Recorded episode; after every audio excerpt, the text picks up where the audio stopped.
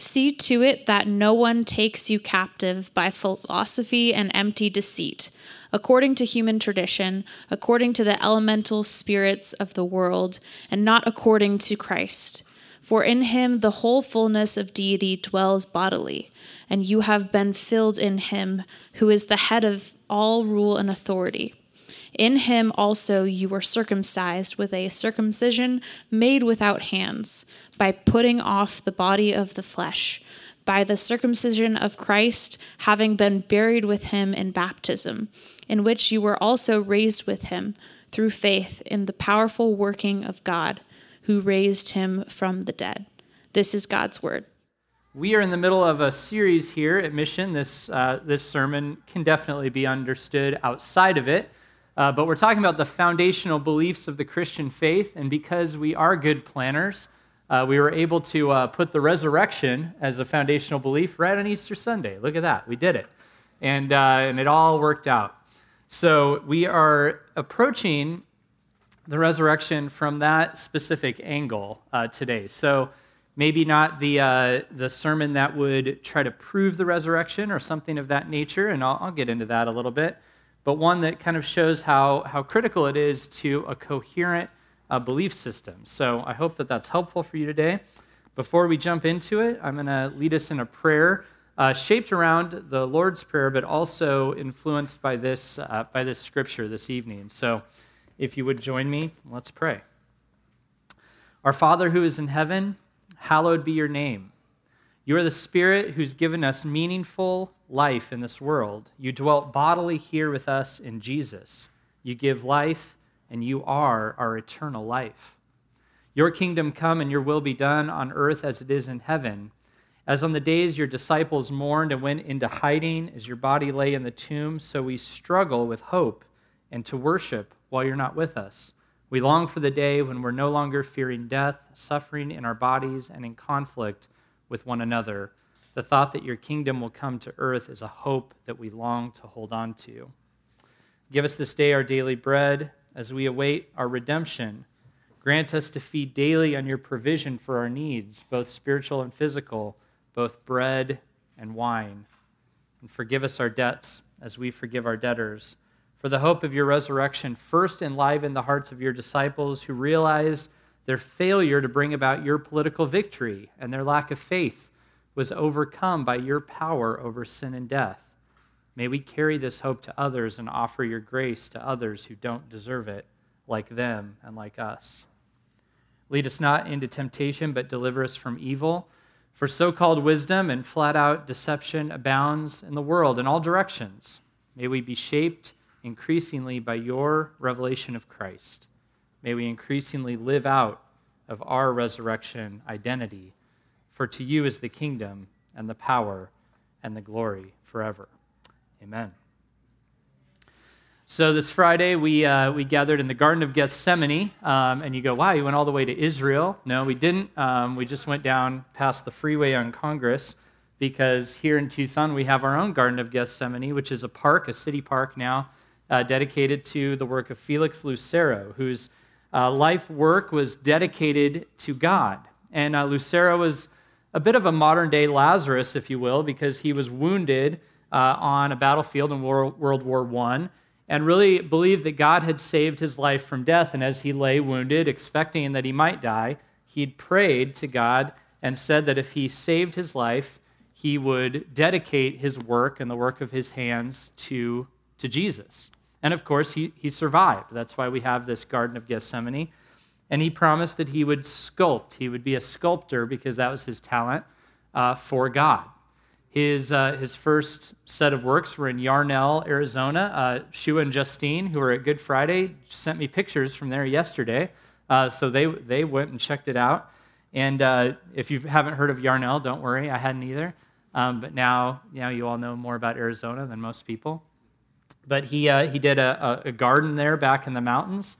And then here in Tucson, though he was homeless and, and suffered, uh, he, he created an amazing array of these sculptures that depict scenes from the life of Jesus. And eventually, like Lazarus in the Bible, though he was saved from death, he, he died, right, in 1951. So, that was a, an amazing thing to think about, to observe on Friday. Now, on Thursday, uh, I was picking up some printed cards for the store that I own, some uh, cards that we're trying out. It was my first time buying them, and I was, I was at the print shop. And there was a guy in front of me, and he was dressed very nice. And the clerk was uh, helping him out and said uh, to him as he left, She said, Have a good day. And he said, Highly unlikely, and walked out the door, right? Um, and the clerk, little stunned, you know, and I was like the next one up, and I walked out and I said, Well, I guess it's possible, right? You know, and she kind of rolled her eyes. And another clerk walked by and said, He's a liar. Oh, right. And I know we have law students in our circles, you know, and so don't, you don't have to do that. that that's not your, your fate.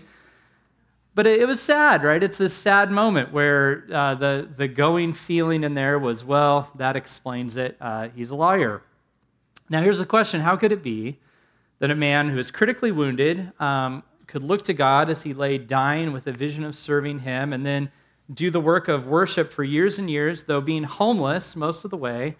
Um, and, and dedicate his life to God. And, uh, and then a lawyer in our modern day, making solid money, commanding respect, um, would assume that it was highly unlikely that on a given morning at 8 a.m. that he might have a good day. Right? How is it that these uh, that somebody could live such a such a difficult life and have hope, and somebody could, in a sense, have everything that the world has to offer, right, and not not even believe he could have a good day? Well, I'm sure there are many reasons, um, but one of the factors in the life of Felix Lucero is that he believed in the resurrection. And why, why do we know that? Um, well, because he's speaking to a man who has died on that battlefield, right? As he lay there wounded and he prays, he's talking to Jesus who he believed had once died on a cross thousands of years before. Um, he's speaking with him, talking to him, putting his hope in him. He must believe that Jesus, at least, had risen from the dead. And so this evening, as we contemplate the resurrection, I, I will assume that many of you know and believe in it. Um, all Christians do. Um, and I'll assume that you, you understand that that's where Christians are coming from, first of all. Um, and then I'll assume, even if you're not there, if you're not sure about that yourselves, that you're, you're at least hopeful that it could be true, which is why you decided to come and, uh, and listen to this. I'm going to assume that. I'm not going to try to prove to you that it happened. Many have done this. Their work is easy to find. You could read, there's The Resurrection of the Son of God um, by N.T. Wright. Zach, Anglican guy, approved? Yeah, approved by Zach. Um, you could read a, a, short article, Kathy Keller's Our Our Faith is Verifiable or It's Nothing. You could Google that. Great little arguments for the actual event. But tonight, I want to explore why believing it um, is foundational and truly is a great source of hope. Why it could inspire a life that, even, even if difficult, like the life of Felix Lucero, could be far more rich and meaningful, right? That's, that's what I want to explore. And using tonight the words uh, from the book of Colossians from the Apostle Paul, and he gives us some very intriguing ideas that he connects to the idea of resurrection, ones that you may not be used to considering here are three things that you should consider according to the Apostle Paul when it comes to resurrection.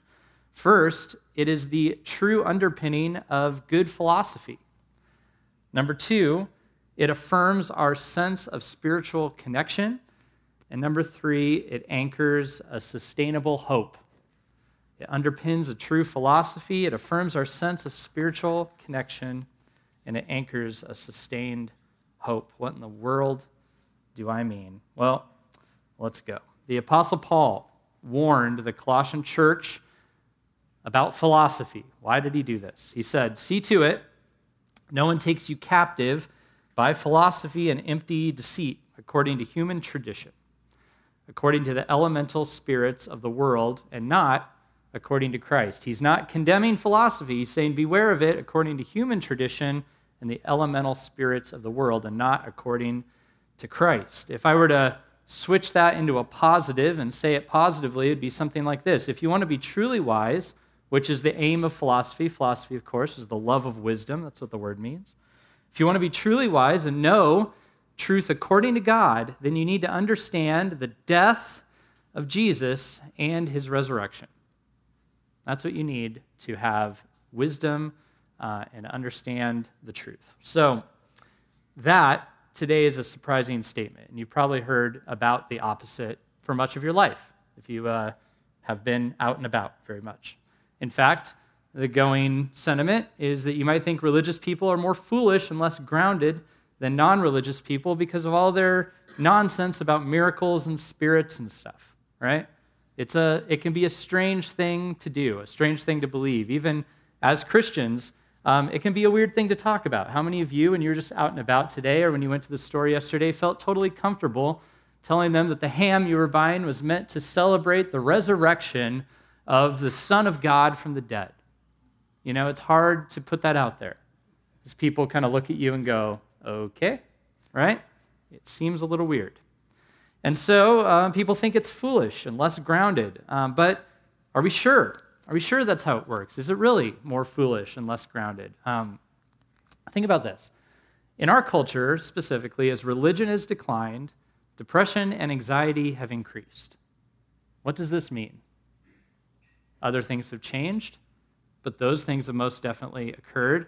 I was just reading an article that anxiety and depression is significantly spiked in the lives of teenagers. Interestingly, the pandemic didn't change the trajectory at all. It's been on the same trajectory for a while. And this particular author said, you know, you could chalk it up to a lot of things. Social media is in there and all this other stuff.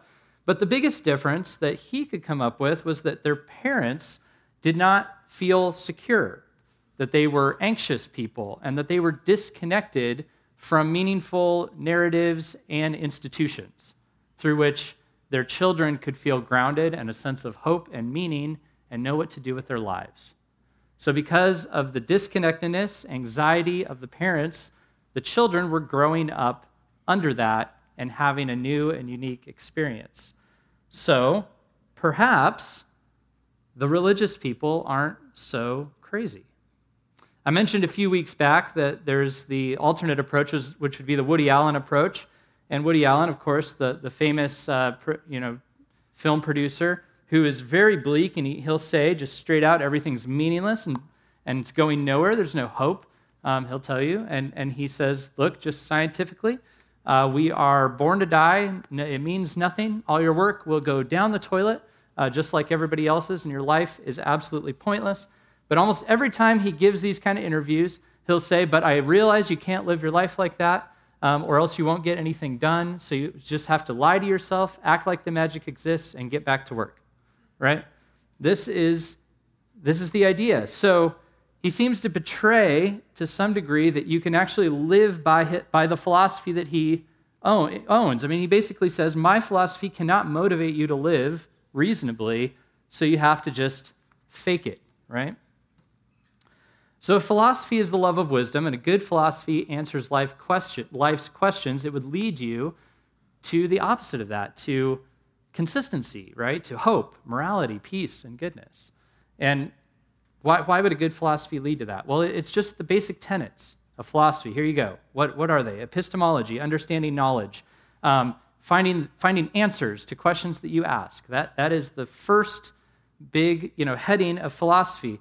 Um, we, when we were beginning this series of foundational beliefs, we, we said that our first foundation as Christians is that God actually exists and speaks and tells us who he is, gives us information. Interestingly, the very you know, foundational school of philosophy says you need information and answers, and that's exactly what the Bible says God starts with. That's helpful. That actually, you know, works. The second school of philosophy is metaphysics. Um, what's beyond the physical, the first principles, the spiritual realities behind things, you know, where you could get your reasons and your hope and the what and how to live, the aim, you know, as, as opposed to just the mechanics. That's the second school of philosophy. Um, Christianity absolutely um, speaks to those. It's kind of what it's all about, right?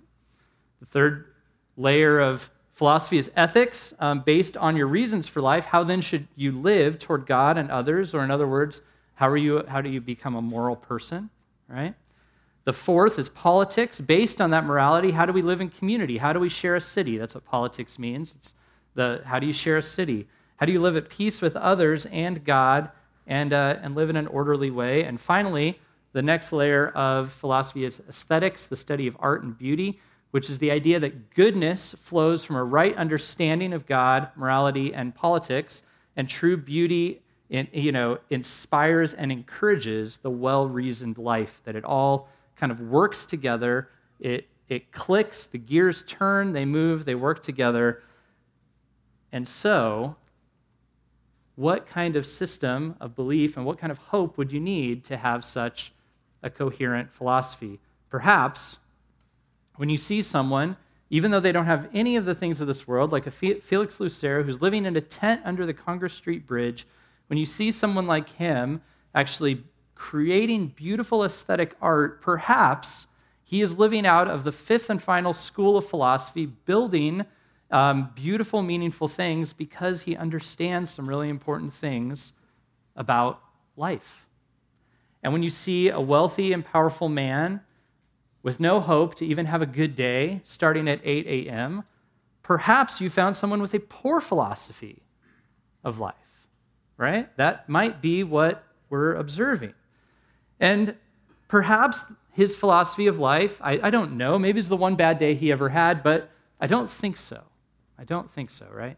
Perhaps it was built on more of the elemental spirits of the world that Paul was talking about. What are, what are those, right? Well, I mean, you might amass knowledge, make money, create a secure life, believe that only the strong survive, and just get done your work, you know, and, and succeed. And, but don't get your hopes up, right? And those are kind of the prevailing ways of living. And what does it lead to? A good and truthful philosophy leads you to hopeful and good conclusions and it answers life's questions in such a way that, that requires that you believe in goodness, joy, and hope. In other words, it makes sense of human longings and leads you to live fully as a person. I just got done re- reading a book called The Day Metallica Came to Church. Um, and I was really disappointed. I'm just going to say that Metallica didn't actually come to the guy's church. Um, their video crew did. That's close, but um, you know, anyway, the title got me. But, uh, but the idea of his book is it's about engaging with imagination and creativity. And he had preached a sermon on a Metallica song, and they came and videotaped it, their, uh, their, their video team, which was interesting. But he had a chapter on children's stories in there. And he basically was saying that children love stories that connect them to things like dreamlike worlds, right? To higher planes of reality where people might fly or come back to life and truly, adults like those things too, right? There's a reason. Um, the, the movies of like flying people and Spider Man and stuff have uh, all of us, you know, showing up, or some of us. I know others are like, I'm not into superheroes. But for the rest, for the rest of you who don't go to movie night at our church, right, you're into it. And, and those films like that have these layers, right? I mean, these, these superhuman capabilities and even, you know, life after death and, and things like that, they all show up there. Why, why is it that we like those things in fantasy literature and video games? What, what is it that draws us into these otherworldly situations, right? Why, why are we drawn to them?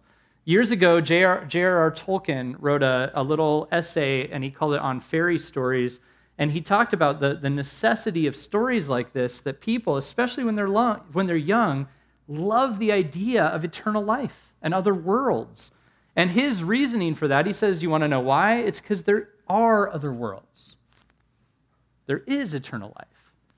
We don't long for and dream about things that are foolish. It's kind of like his friend C.S. Lewis's um, same point when he speaks about, you know, water. He says, you know, that, that we thirst because there's water. We don't thirst and desire things that don't exist. We thirst for that which is, right? And we tend to write these things off as childish, but what if when we were children we were more wise, right? Didn't Jesus say, become like little, little children? And he most definitely didn't say, become immature. He was talking about something else. Perhaps he was inviting us to believe what the resurrection invites us to believe that there is actually a source of all good and loving things, that there is a path to that which is right and good, to peace, and there is an experience of beauty and goodness. And in fact, there's more of it and an eternal, perfect version of it that stands before us one day. And the resurrection would speak to something like this because it's the explosion of all of these realities in the midst of the human experience. I mean, think about John 1 1 through 5. This is Jesus' disciple. Think about these words in light of what I'm saying right now. He says, In the beginning was the Word. Interestingly, the Greek word there is logos, which is the philosophical term for, lo- for logic and knowledge, right? In the beginning was the, was the philosophy, and the Word was with God, and the Word was God. He was in the beginning with God. All things were made through him. Without him was not anything made that was made. In him was life, and that light, that life was the light of men. The light shines in the darkness, and the darkness has not overcome it. And then he goes on to say that that light, that that word pitched its tent and came in and dwelt here with us in Jesus. And the resurrection is the capstone, the end of that experience. the last thing we've seen of that life that came into the world. It blew, it exploded right into our human experience.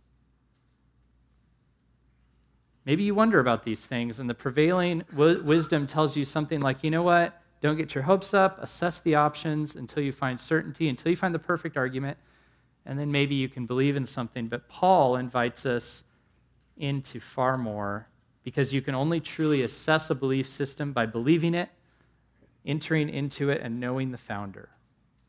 You can't just look for answers, you look for a spirit you can actually experience and know. Which leads to my second idea here, and what the Apostle Paul says it affirms our sense of spiritual connection. Think about these words um, reframed just a little bit. Just think about this in, in light of our desire for a spiritual connection that the resurrection affirms.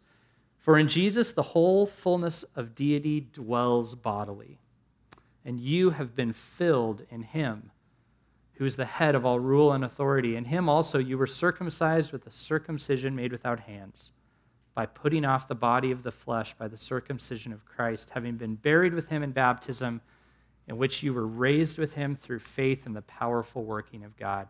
That's a profound statement of spiritual experience.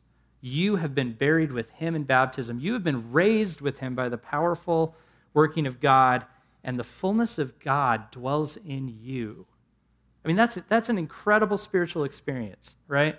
And though religious systems aren't currently in vogue, being spiritual and expressing your connection to spiritual things is no longer looked down upon. I, it really isn't. Um, this is a thing that I, I hear constantly. I mean, I don't know how many coffee shops I've been in recently where somebody was like reading their tarot cards or something of that nature. I mean, the idea of spiritual experience is extremely popular. And it, it was once looked down upon in the height of modernism. It was all science and tech, not feelings and intuition. Um, and, and that's what you were supposed to put your hope in. But we've seen that science and tech are as liable to being used for evil as like curses and hexes, right? We've seen that it's not safe. So now many are reopening their hearts to spiritual encounter and just very hesitant to define where it comes from. I was just talking with a friend, and he said, I know things happen for a reason. He was talking about something that happened this past week where he, he something he, he showed up to something it worked out it made sense and he said i know these things happen for a reason but i'm not old fashioned you know i don't know what it's all about kind of this dual statement of i know there's a reason behind everything but i don't know i don't i don't want to i don't want to nail it down. Now paul shows no such hesitancy. You may say well yeah paul did that back when everybody believed in the bible right? Um, well surprise Nobody believed in the Bible back when Paul was walking around, not any more than now, probably less than now. Um, in fact, he was writing this in the context in which Christianity was the smallest religious sect, um, and it was in which it was socially risky to affiliate with it and politically preposterous because Caesar was actually considered a god. The people of Paul's day were actually a lot more like us and our friends in that they were somewhat polytheistic. They believed in a multiplicity of gods. And if you think about it, and, you know, my friend the other day, and so other many peop- uh, people who say, look, I believe there's a higher power, but I don't know who it is. And it really, you know, it just speaks to me. I, I saw another post recently where somebody said, I have a higher power, it only speaks to me, right? I mean, that, that is essentially an idea of, of polytheism. There are many gods or, or personal gods or expressions of gods that are just for me. And in that very kind of situation in which it was not um, it was not po- popular or reasonable. Paul actually said, We can get very specific. I can tell you about a God who is knowable, who can bridge the gaps that divide us, who can affirm any of us, any group of us, but also critique any of us. He's beyond all of us, He speaks to all of us. We all come before the one and the same God. And, and you must understand that Paul's on to something when he declares a God like that, because you've only found the one true God if that God can and does critique you while also loving you, right? If you find a God that says to you what you and your friends would say, you've most likely discovered your idol made in your image, actually. And you don't want that. You don't. Beware of that. Paul presents to us a God who became one of us, in whom the fullness of deity dwelt, who's the head of all rule and authority. I mean, this is, these are huge statements. He's the first cause, the first principle. And that God, he says, is also the God of history, fulfilling promises. This isn't a new God. This is the same God of history, fulfilling promises. And why do I say that? Because he talks about circumcision. If you've come to mission um, in the last couple years, you're like, man, these people talk about circumcision all the time, right? And it just happens to be the, the particular Bible books we've been in, but it sure can feel like it. But anyway, I say this when you see Paul referencing circumcision here, in this case, he's saying circumcision is a sign of inclusion into the people of God. And Jesus is God in the flesh coming, he's giving you a circumcision that goes beyond the flesh, it applies to the heart. It's applicable to anyone. It's a sign now of inclusion for all nations, all genders. It no longer is just applied to a certain narrow group. It is a, a sign of inclusion that's bigger and more inclusive, but it's exactly what he promised to Abraham, the great patriarch, would always be the case that his Children would be innumerable, that he would build his family, that he would build his nation. This was an expected expansion of God's grace out to more and more people. To all who would just look to Jesus as the one who has died in their place, anyone who would look to him can participate in his death and burial and therefore in his resurrection. Now, this means a lot of things, but one thing it most definitely means is that when we sense spiritually and experientially that we want a connection to God, to other people throughout history, to people in our family, to friends, to the creation itself, that what we are hoping for actually is something that God has been promising all along. And it's bigger than our historical moment, it's outside and beyond ourselves. It's not just kind of a pipe dream of you and your friends. It's actually something that God has been talking about through all of history, and therefore is something actually worth believing in and considering. Tim Keller, in an interview with the New York Times this week, said, Though it can be hard to believe in Jesus' resurrection, once you do, it makes all sort of things possible that you'd always hoped were true. Right? Isn't that beautiful? If God entered in, died, and rose from the dead, all sorts of things you hoped were true are actually possible. Our desire that God would be near to us is true. Our desire to, to live beyond the limitations of this life is a good desire. It's not just a foolish desire. Our desire of connection to other times and places points to a reality, not a fiction. Our desire to be reunited with those we love or didn't even know is something we can entertain and hope for, not just console ourselves when we're grieving. And our desire to achieve more than our frail human capacities allow is pointing to a new creation in which we will continue to serve God and love one another. Does that sound good to you? Right? It does, for a reason, because it's the aim of this creation. And the resurrection of the Son of God is a signpost to us that it's true and it's coming, which leads to this final consideration. The resurrection anchors an actually sustainable hope. We need hope. We're in a world that needs hope. And Paul says, You were raised with him through faith in the powerful working of God who raised him from the dead. The powerful working of God. Now, what I didn't tell you about that Keller article was the occasion for the article is that he's dying of stage four cancer. That's why they interviewed him. Uh, it's a death sentence. It's pancreatic. He, he will probably die and die soon, right? And we all die, but, but he acknowledged this is sooner than he thought, right? Um, and for many of us, that will be the case. Uh, you can do a number of things with news like that, and it's, it's always a time to grieve. I'm sure Tim Keller, um, being you know great pastor and all that, but I'm sure he grieved. I'm sure he and his wife wept. But what else can you do with it when you have an anchored hope? Uh, when they asked him, they said, What have you done since you got your diagnosis? He, he said, Well, the, the words that I wrote in my journal were focus and know the Lord. Um, and that he felt drawn out of his head, out of just the theoretical, to actually spend time like walking and communing with Jesus in deeper ways. Um, and by focus, he means that he decided to, to limit himself to doing the most important things um, in life that he had often been distracted from doing. Um, and he wanted to become more encouraging uh, to other people. I mean, what if, what if you could do that with that kind of news, right? The most profound thing he said in the article is he said, My wife and I have never been happier, in our lives, even though now we're living under the shadow of cancer.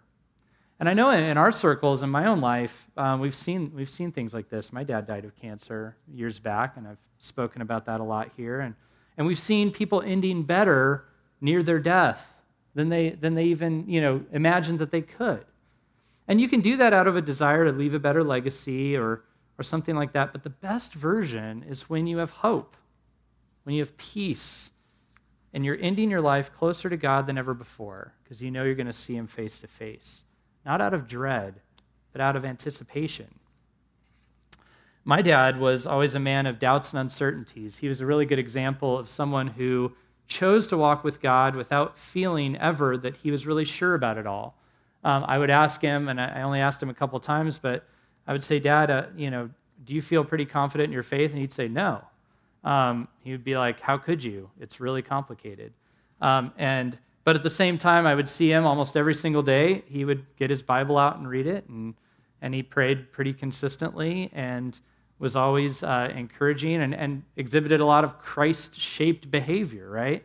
And so I asked him in his last days when I knew, you know, we were down to maybe about a week or so. Um, I just said, What do you pray about now? And he just kind of sighed and he said, Well, what more can you say?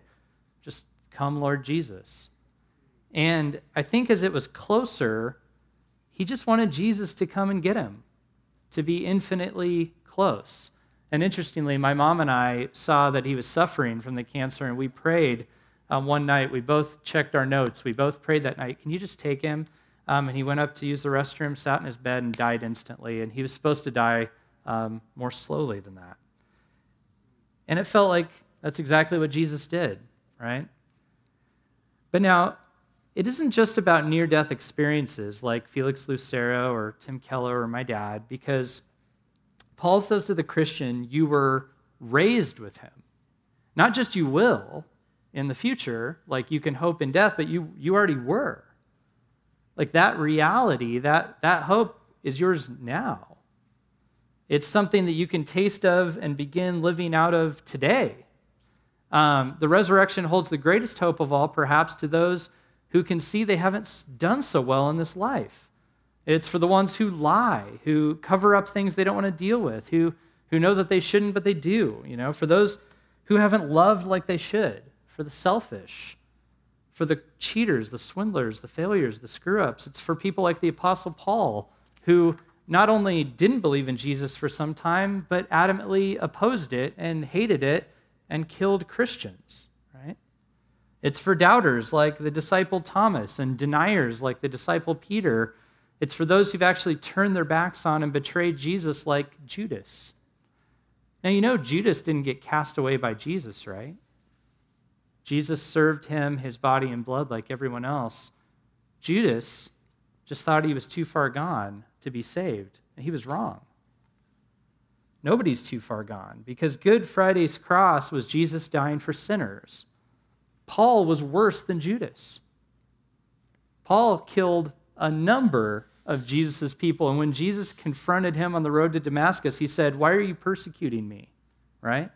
Why have you been killing me? Is how Jesus felt about Paul. Jesus died for those who betray him and killed him. From his cross, he prayed, Father, forgive them, because they don't know what they're doing. That means that when Jesus rose from, rose from the dead, he was offering his life and his spirit to anyone. It's, it's never too late. God can turn around any life. The writer of our scripture this evening is the proof of it.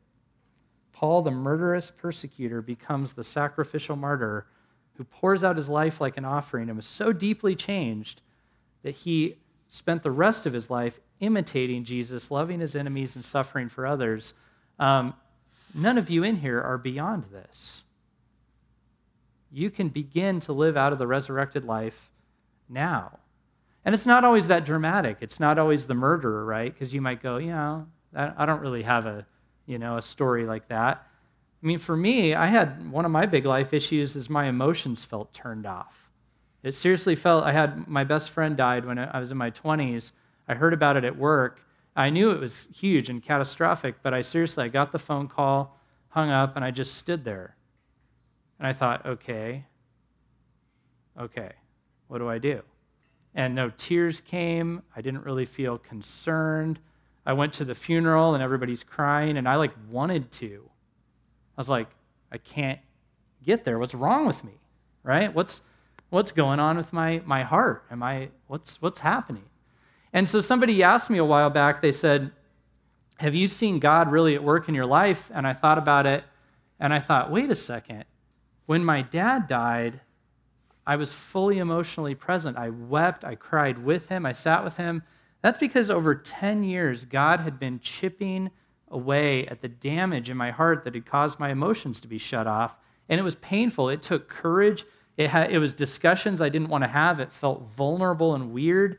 It was dealing with things I didn't want to open up to anybody. But God incessantly worked on me and drew me into those conversations to where when my father died, I could actually be fully present.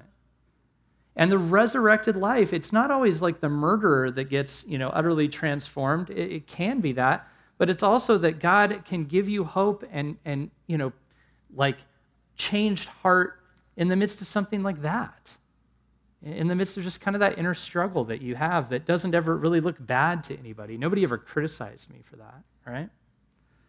The resurrection means that we have hope, not just in death, but also in life. Uh, there's an old catechism our church affirms, and it asks this question What's our only comfort? And I love that it says it this way What's our only comfort in life and in death? Both. And the answer to the question in the catechism is that I'm not my own but I belong body and soul in life and in death to my faithful Savior, Jesus Christ.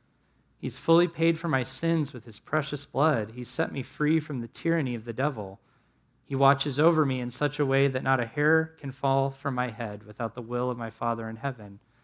In fact, all things must work together for my salvation because I belong to him. Christ, by his Holy Spirit, assures me of eternal life and makes me willing, wholeheartedly, and ready to live for Him. See, when you see that He's paid for your sins and are grateful for His mercy, and you see that He offers this eternal life uh, even now, it can give you this sense of hope that you can move in with courage, even in the most emotionally confusing um, stuff that you have to deal with, or admitting your sins and your issues.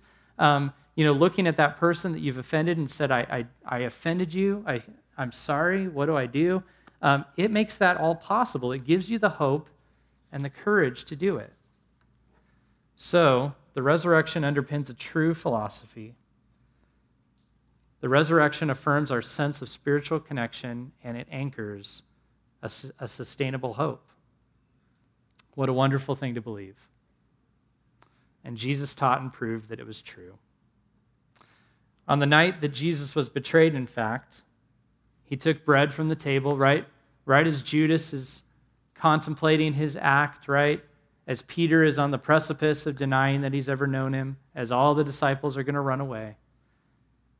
And he takes the bread from the table, he breaks it, that historic bread that pointed back to the Exodus, you know, all the way back to when ancient Israel had been delivered out of Egypt. And he says, This bread that you once used to, to celebrate the day I saved you from, from Egypt, I'm going to I'm going to expand it. I'm going to make it mean even more. This is my body broken for you. And then he takes the, the wine from the table, and, and wine has all kinds of symbolic meaning in the Bible. It can mean anything from wrath to, to uh, just joy and ecstasy. It's the drink of every wedding and every party. Um, and Jesus says, This is my blood uh, poured out for you, poured out for the forgiveness of many. And Paul taught us that's how we proclaim his death until he returns. And his resurrection is a sign that he'll do just that. And Jesus said the next time that he would drink wine with us would be in his kingdom. He said when he comes back, when he returns to make things new, to finish the work that he started, he'll sit with us and throw a party. What a hope. Wouldn't it be beautiful if it were true that the resurrection signals that it is? Right now, I'm going to pray for us and going to leave a, a time of confession for you, two minutes, uh, just to sit before God and ponder these things. If there's anything you need to bring to Him, admit to Him, um, any just little word of, of faithful, um, you know, just giving your heart to Him, you could, uh, you could ask Him any question. You can just sit before Him. You can even tell Him how you struggle in your faith. Whatever you need to do, uh, take this two minutes. And then uh, the Lord's table is, is set. Jesus is our host. This is His body and His blood. I'll be there to steward this to you, but it really is His grace. And how do you, how do you receive it? By faith. All you have to do is just say, I trust you, Jesus, even if you believe it just a little bit. If you don't, if you're not there yet, you can observe, and we totally respect that. This is precious to us, and we just appreciate that you're here. So after I pray, we'll sing together, and I'll, uh, I'll steward this supper to you before we all join in a dinner that, of course, everyone's invited to. So let's pray. Father, thank you for the chance to, to be here gathered together and to contemplate the resurrection. It's such, um, it's such an unbelievable thing. It's unbelievable because it can only happen through you. It's only a God possible event. We could never do something like it, we could never recreate it. And so, as we stand before you, as we contemplate um, who you are, our God, our Creator, we submit that resurrection is only something possible for you. And we also lay before you the longings of our souls that we want these things to be true. We want to have this kind of hope, and we pray that you would instill it deeper and deeper in our hearts.